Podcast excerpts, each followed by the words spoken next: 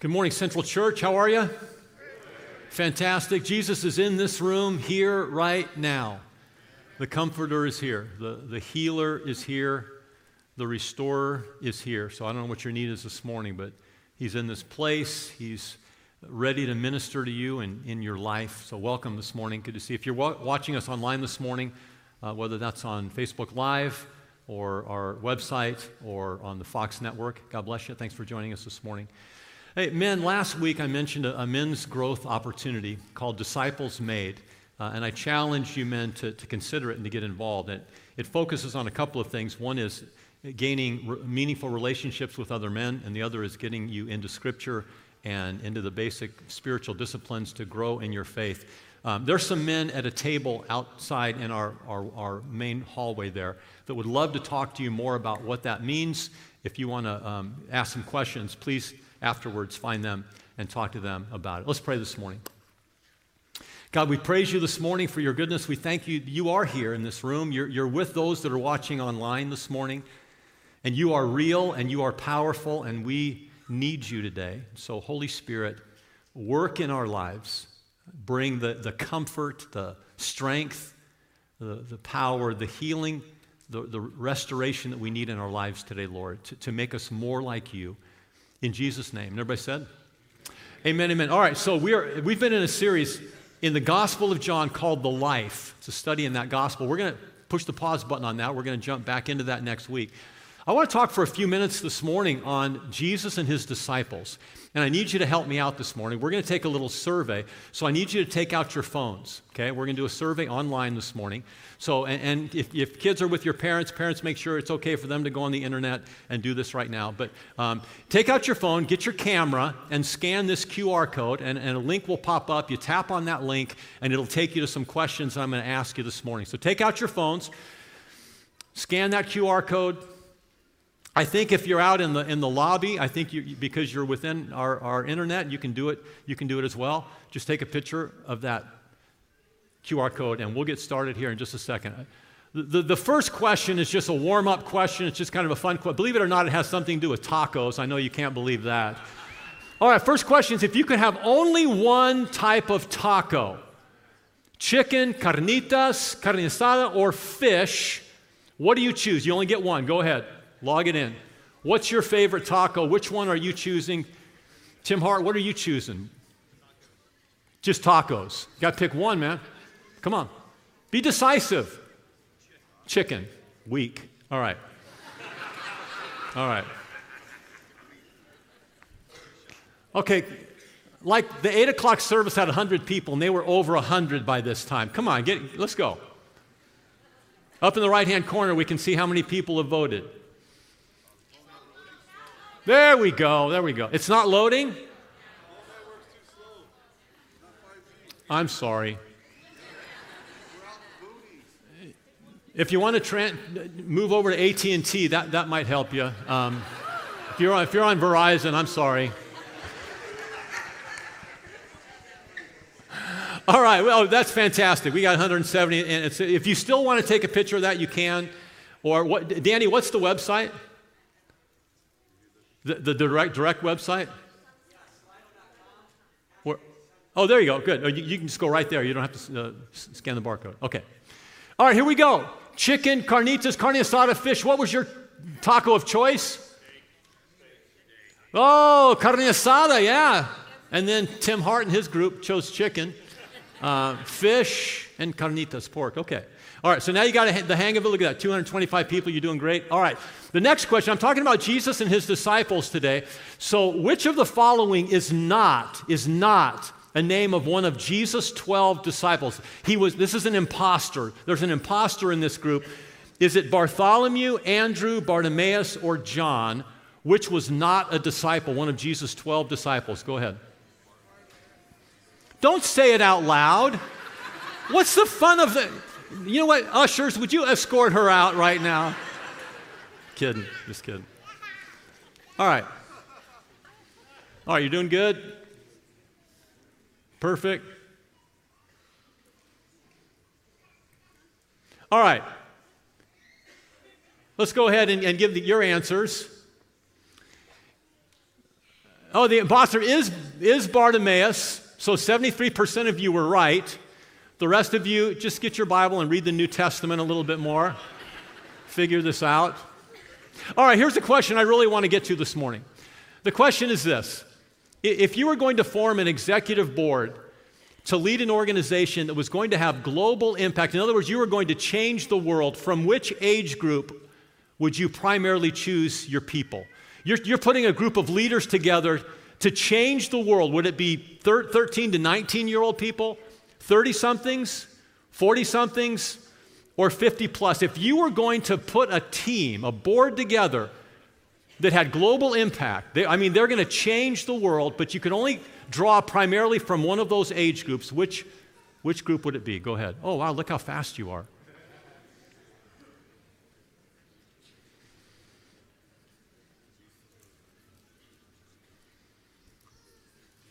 Oh, look at you guys. You're fantastic.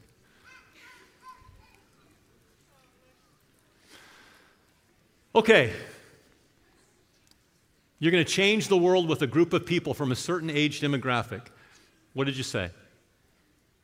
30 somethings. That's pretty consistent with the, the last service. And then 13 to 19 year olds, 40 somethings, and nobody wants me. Okay. I'm worthless, essentially in trying to change the world. Nobody wants the old guys, old people. We're, we're yeah, okay. Um, okay, so which of those groups would Jesus choose? No, no, that's not a question. Look, you're going on your phone. There's no, there's no question. I'm just asking you. Which group of people, 13 to 19, 30 somethings, 40 somethings, or senior folks that have wisdom and maturity. That's the one right there.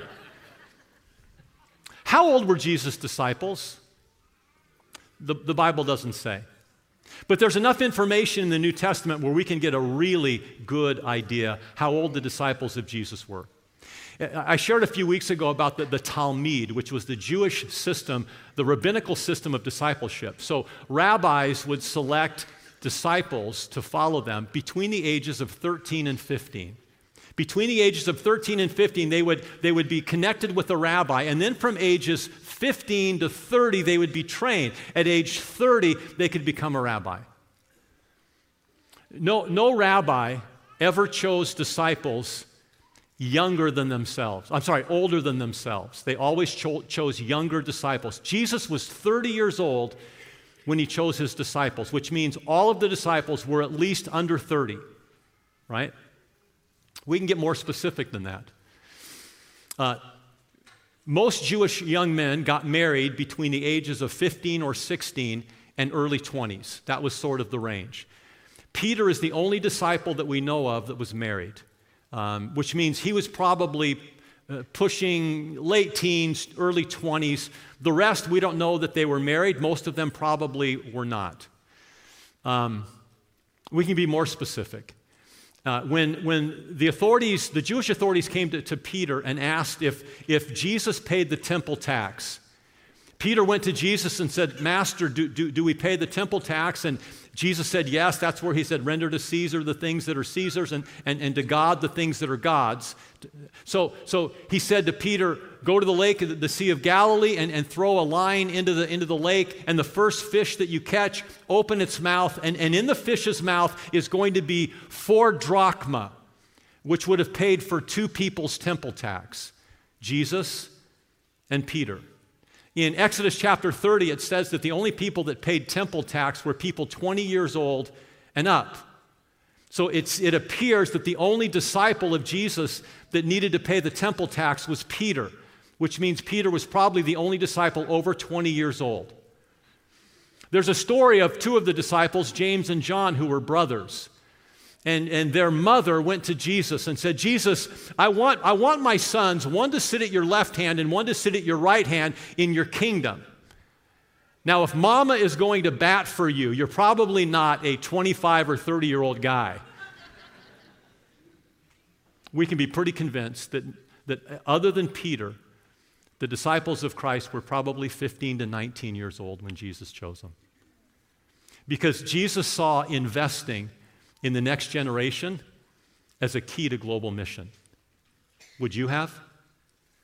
Would you have invested in that group of people? See, the, the problem is for some reason, whether it's reading the New Testament or reading extra biblical material or looking at artwork, we tend to think that the disciples were much older, right?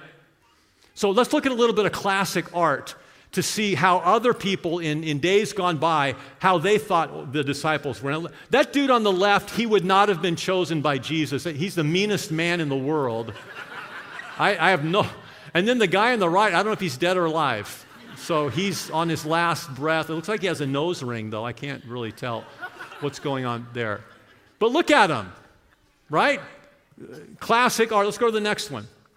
A couple of the ladies are there, but look at these guys. Look at their beards. Some of the Jesus disciples couldn't even shave, and yet we depict them with these long beards. And then the next one. This is classic art. A little bit younger, the guys on the right, the two guys on the right, they don't even look what they, they know what they're doing there, but older guys.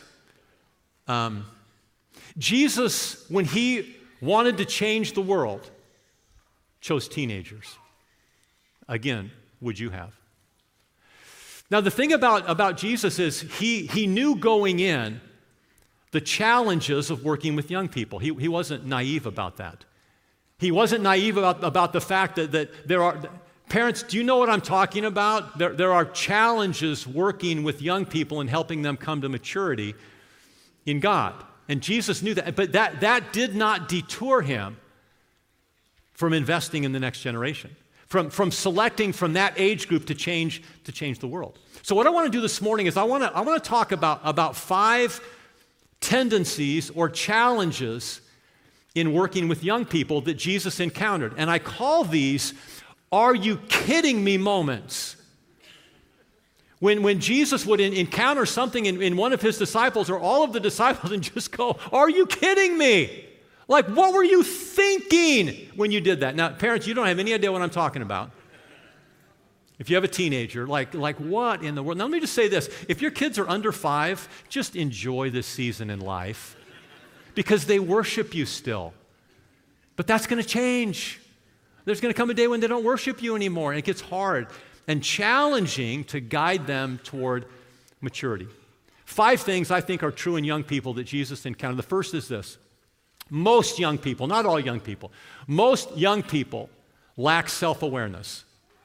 Most young people lack self awareness. That is, that is an accurate understanding of their ability. They, they overestimate their capacity for things. Young people do.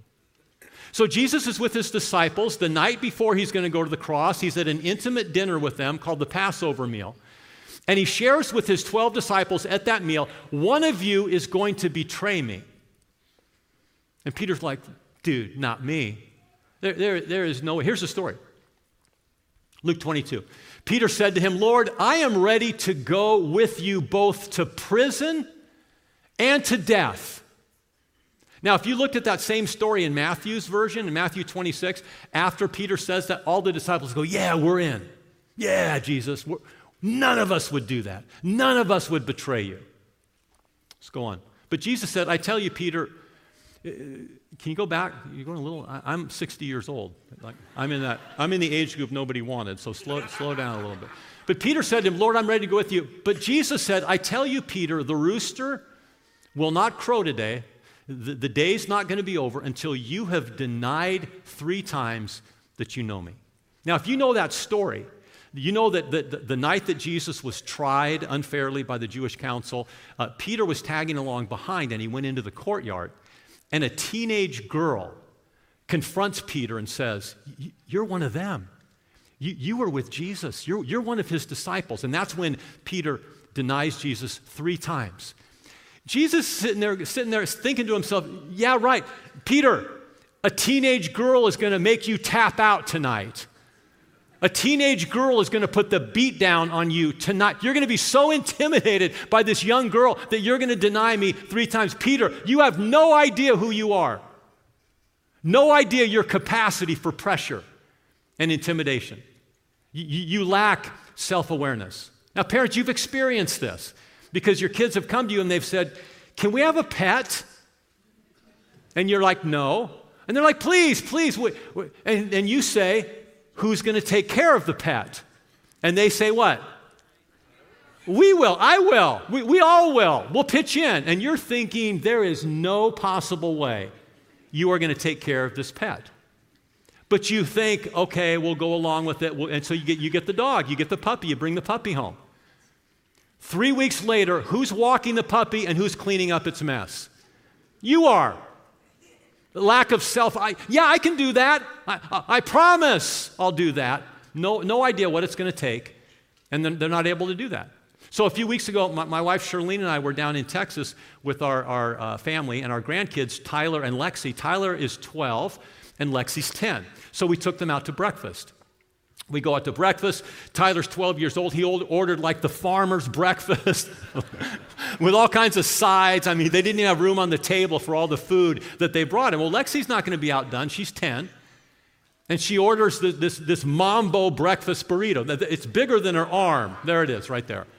Now, what she's holding in her hand, she didn't even take a bite out of.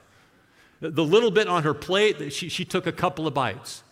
We're like, we're like, Lexi, are you sure you can eat that much? Before she ordered, yeah, yeah, yeah, yeah, I can. She ate nothing. No self awareness at all. And we're just so, we're the suckers in this.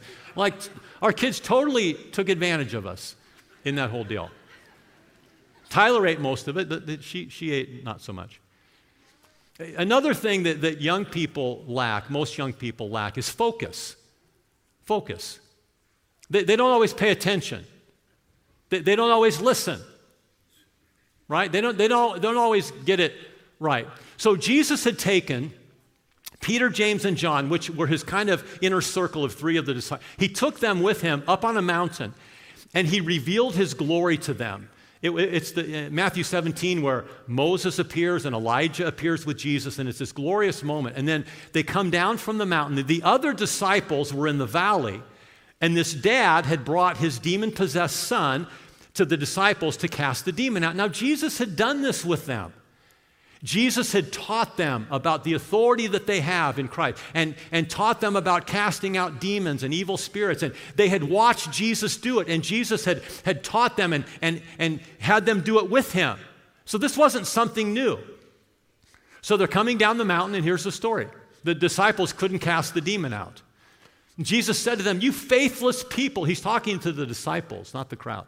You faithless people, how long must I be with you? How long do I have to put up with you? Are you kidding me? Another are you kidding me moment with Jesus. Like, like we've talked about this.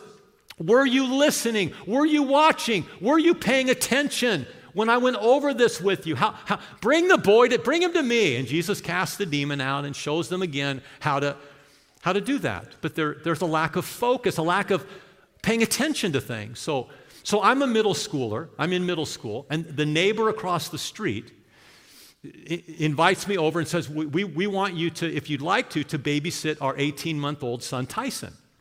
I'm like, I got this, absolutely. So she, she, she took me into the kitchen and she told me what I would feed him and how to get that food ready, how to, how to warm up the milk so that it wasn't too hot and all of that. Pre microwave, by the way. Some of you guys are like, what? You lived before the microwaves? Yeah, I did. That's why nobody wants me in their group, is because I'm pre microwave. And so she, she, she took me into the nursery and she, she showed me how to change a diaper. She, she took it off and she said, okay, now you, you, uh, you take the washcloth. They didn't have disposable wipes. Those were good days, weren't they, when you wiped the bottom with a, a washcloth instead of a disposable? So cleaned him up. Then she said, now if he has a diaper rash, this is the ointment that you put on the diaper rash. And then after he's all cleaned up and dry, then you put powder on him, baby powder on him. And then you put the diaper on, cloth diaper with pins, pre huggy days. So um, I'm, I'm good. So she, she, leaves me to babysit him, and sure enough, he, he, he, messes up his diaper. And so I take it all off, do everything I think that she told me to do, and then it's time to, to, to put the diaper back on. I'm like, wait, wait, there's something else. What else? Oh, the white powder, the white powder. And grab the baby powder off the shelf, and it's empty. So I said, it's just white powder. So go into the kitchen. Right.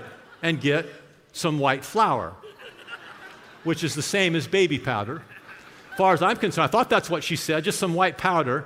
Dry them up, put it on. So I put the, the, the enriched wheat flour on him, put the diaper back on. And, and I'm convinced that the next time he peed, when she took the, his butt was glued together. Because that's what flour and water does it creates paste. Focus. She had to just go, Are you kidding me? Like, what are you thinking? And Jesus' disciples did stuff like that. The, the, the, third thing that most young people lack is, is a good work ethic. A good work ethic. They'd rather have pleasure now than, than delayed gratification. And so Jesus' disciples didn't have that great of a work ethic. So again, the night before Jesus is crucified, he takes Peter, James, and John with him to the Garden of Gethsemane to pray. And he asks them to pray with him. Can you watch and pray? And here's what happened He returned to the disciples and he found them asleep. He said to Peter, Couldn't you watch with me even one hour? Keep watch and pray so that you will not give in to temptation. For the spirit is willing, but the flesh is. What an understatement that is for teenagers. Spirit's willing, but the flesh is weak. So, couldn't you, are you really seriously? Like, I'm at my worst point. I'm, I'm at my greatest point of suffering as the Messiah, and you, you can't just keep praying, standing, and watching for this, this period of time.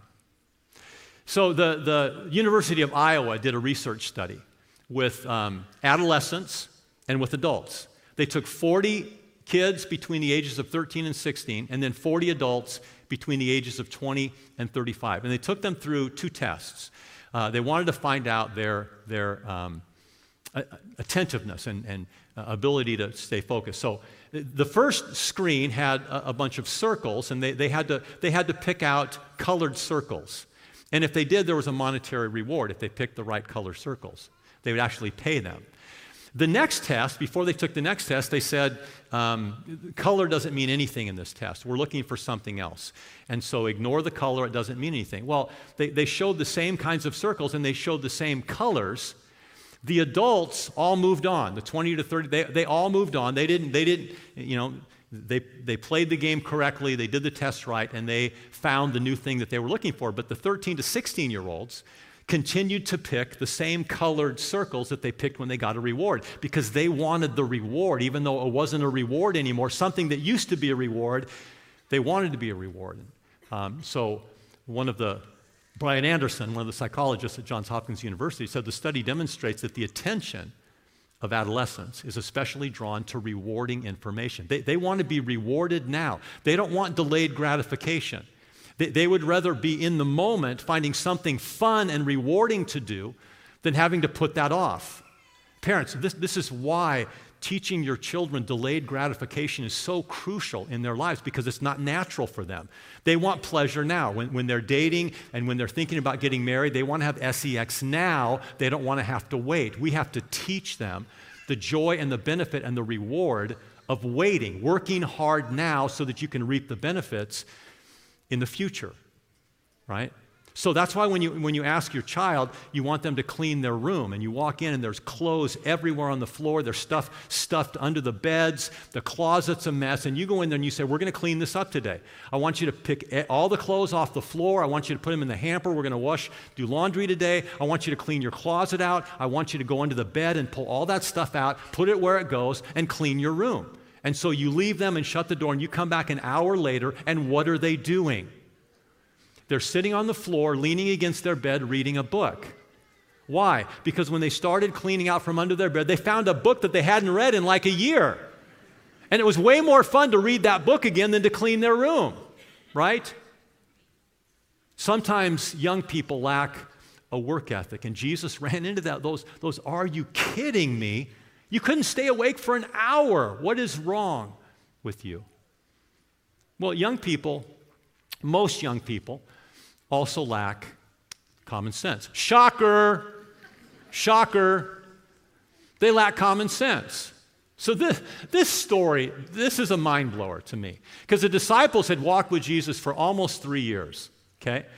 They're, they're going to go to Jerusalem The, the, cross is imminent. I mean, Jesus is, is going to. Now, here's, let's look at the story.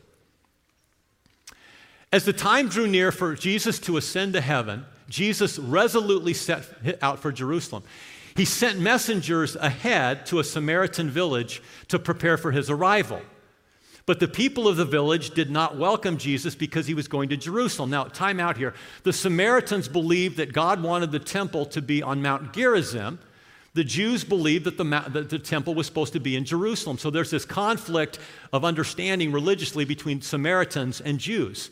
So they're going to Jerusalem, and the Samaritans aren't going to accommodate them because they didn't recognize them. When, J- when James and John, two of Jesus' key disciples, saw this, they said to Jesus, Lord, should we call down fire from heaven to burn them up? Okay, you, you think about that for a minute. Dude, we can like blow them up. Let's torch them. Jesus, this, this version, Luke just says, Jesus just turned and rebuked them. Other version says Jesus, literally, Jesus said to them, What spirit are you of? That's what he said. What, what, is, what are you thinking? You've been with me this long. You know that, that I'm the Messiah. I came with compassion. I came with forgiveness. I came with mercy to save humanity. You're like, dude, let's blow them up. Are you kidding me? What have we been walking through for three years? So I'm in middle school, glory days for me. And my, my best friend Bobby and I played golf, and, and the driver golf club is the one that hits the ball the farthest. So we would go into Bobby's front lawn and we'd get our drivers out. And there was a, an apartment building across the street that was two, two, uh, uh, a, a two story apartment complex. And the, the goal was can we drive the golf ball over the apartment complex? Okay? So we'd tee it up in the front yard and we'd drive it, and 75% of the time it hit the apartment complex. it didn't make it over. But what was on the other side of the apartment complex? People, houses, cars, a busy street. And we are driving golf balls into a metropolis. So here's what we would do. Parents, please tell your kids not to do this. We would drive the golf ball. If it made it over, we'd go and listen. What are we listening for? Broken windows, people falling over dead that got hit in the head, hitting cars, accidents, screeches. Are you kidding me? Who does that? dude, let's blow them up. right? Sometimes young people lack common sense in their life. Didn't detour Jesus. Jesus knew that was coming and he still invested in them to change the world. Would you have? Wow. And the last thing I want to say is, is, is most young people lack humility most young people lack humility. And what that means is they, they sometimes think they're the smartest kid in the room. They, they sometimes think, oh, you've got that kid, okay. they, they, they have this conversation, and, and suddenly, they, remember, remember when I said if your kids are under five, enjoy that time? Because pretty soon you, you get, you get dumber and dumber and they get smarter and smarter. And pretty soon they're the, they're the smartest person in the room. And Jesus' disciples, listen, look at this story. Let's go back. There we go. The disciples began to argue among themselves with Jesus there about who would be the greatest. Like that is so foreign to the teaching of Jesus. He's going to explain that in just a second. Like, like Jesus, I, am on the starting team, right? They're, they're, they're going to ride the bench, right? Like I'm the star of the show right? Like, like really, dude, who's, who's bigger right here? Who's got the bigger bike? Who's faster? Which of us is the greatest? And Jesus says, In this world, the kings and great men lord it over their people, yet they are called uh, friends of the people. But among you, it's going to be different. Those who are the greatest among you should take the lowest rank, and the leader should be like the servant. Are you stinking kidding me? I've called you to be the greatest servants of all. I've modeled to you, I've washed your feet, I've served you, I've served people tirelessly, and you're asking yourselves, who's going to be the greatest? Why did Jesus pick them? Why did Jesus go with teenagers? Why did he do that knowing what he was going to get? Knowing he was going to have these guys talking about who's the greatest? Let's blow them up. All of these things. Because he knew a day was coming when they would get it. He knew a day was coming when the Holy Spirit was going to reveal to them the truth. And it did. Matthew chapter 16. Jesus came to the region of Caesarea Philippi and he asked his disciples, Who do people say the Son of Man is? Who, who am I? And I have to believe he's just going, Please, please, please, please, please. This has to be the day. This has to be the day when they recognize. And Peter said, Oh, I'm sorry. They, they replied, the disciples said, Some say that you're John the Baptist raised from the dead. Some say you're Elijah, the great prophet, raised from the dead. Some say that you're Jeremiah, raised from the dead, or, or just one of the great prophets. And Jesus flips the conversation and he says to them, Who do you say that I am? Please, please, please, please, please, get this right. And Peter said, You're the Messiah. You're the Son of the living God. And Jesus replied and said, You are blessed, Simon, son of John, because my Father in heaven has revealed this to you. You didn't learn this from any human brain. Your pea brain teenage mind didn't get this on its own. The Holy Spirit told you that. The Holy Spirit revealed you that. Now, when he said, put that scripture back up, when Jesus said, Blessed are you, where are we? There we go. You are blessed, Simon, son of John.